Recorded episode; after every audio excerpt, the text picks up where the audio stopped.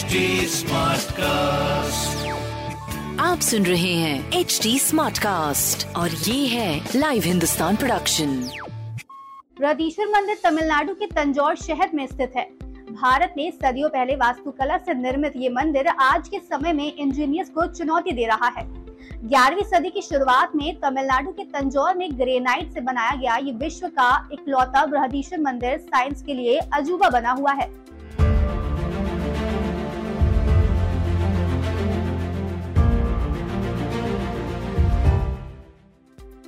आज हम आपको प्राइड ऑफ़ इंडिया के इस एपिसोड में बृहदीश्वर मंदिर के बारे में कई रहस्यमयी व रोचक जानकारियाँ देंगे, जिसके बारे में जानकर शायद आपके रोंगटे खड़े हो जाए।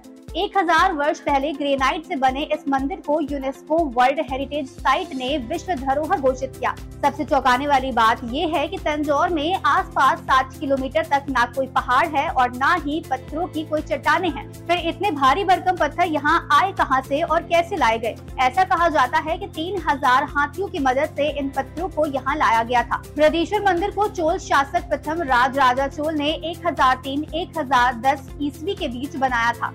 उनके नाम पर इसका नाम राज राजेश्वर मंदिर रखा गया। इस मंदिर को अपने समय के विश्व के विशालतम संरचनाओं में गिना जाता था। भगवान शिव का ये मंदिर बेहद खास है, क्योंकि ये भारत के सबसे बड़े मंदिरों में से एक है। बाबा भोलेनाथ का ये मंदिर तेरह मंजिल का है, जिसकी ऊंचाई करीब छाछठ मीटर है। इतना ही नहीं, इस मंदिर को 16 फीट ऊँचे ठोस चबूतरे पर बनाया गया है। ग्रेनाइट से बना ये मंदिर बेहद खास है, क्योंकि बृहदीश्वर मंदिर का शिखर 80 टन के वज़न वाले एक ही पत्थर से बना है। कैसे इतना भारी पत्थर इतनी ऊंचाई तक पहुँचा होगा? और जो इसकी सबसे अनोखी बात है, वो ये कि इस 80 टन के गुंबद की परछाई भी धरती पर नहीं पड़ती है। क्योंकि मंदिर और गुंबद की रचना इस तरह की गई है कि सूर्य इसके चारों तरफ़ घूम जाता है। दोपहर में हर हिस्से की परछाई धरती पर दिखती है, लेकिन गुंबद की नहीं। हालाँकि इसकी वजह अभी तक पता नहीं चल पाई। वहीं इस भव्य बृहदीश्वर मंदिर को बनाने में एक लाख तीस हज़ार टन पत्थरों का प्रयोग किया गया है। आपको पता है कि ग्रेनाइट पत्थर इतने सख्त होते हैं कि इन्हें काटने के लिए हीरे के टुकड़े वाले औजारों का इस्तेमाल करना पड़ता है। लेकिन उस काल में जब आधुनिक उपकरणों की इतनी कमी थी, तब चट्टानों को तराश कर इतनी सुंदर कलात्मक मूर्तियाँ कैसे बनाई गई होंगी? ये हैरान कर देने वाली बात है, जबकि इस मंदिर को बनाने में महज सात साल का वक्त लगा था। लेकिन इसमें किसी भी तरह की कोई कमी नहीं है। इस मंदिर को बनाने में सीमेंट, बालू, सरिया का इस्तेमाल नहीं किया गया है। इस मंदिर को बिना नींव के पत्थरों को पजल टेक्नोलॉजी से आपस में जोड़कर तैयार किया गया है। मंदिर का मज़बूत आधार इस प्रकार तैयार किया गया है कि हज़ार साल बाद भी इतना ऊँचा मंदिर आज भी एकदम सीधा खड़ा है।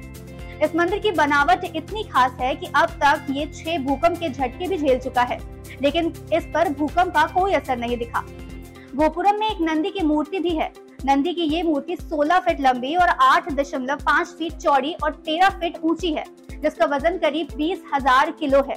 जो इनमें खास बात है, वो ये है कि मूर्ति को एक ही पत्थर से तराश कर बनाया गया है। ये भारत में नंदी की दूसरी सबसे बड़ी मूर्ति है।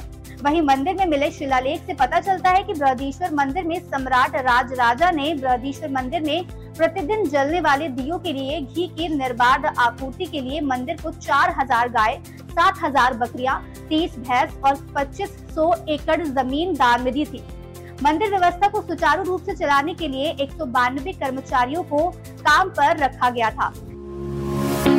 आप सुन रहे थे लाइव हिंदुस्तान की पेशकश प्राइड ऑफ़ इंडिया ऐसे और पॉडकास्ट सुनने के लिए लॉग इन करें www.htsmartcast.com पर। और साथ ही पॉडकास्ट से जुड़े सभी अपडेट्स जानने के लिए आप हमें फॉलो कर सकते हैं। Facebook Instagram YouTube link and Twitter पर। हमारा सोशल हैंडल है at the rate H T smart cast आप सुन रहे हैं एच डी और ये था live Hindustan production HD Smartcast.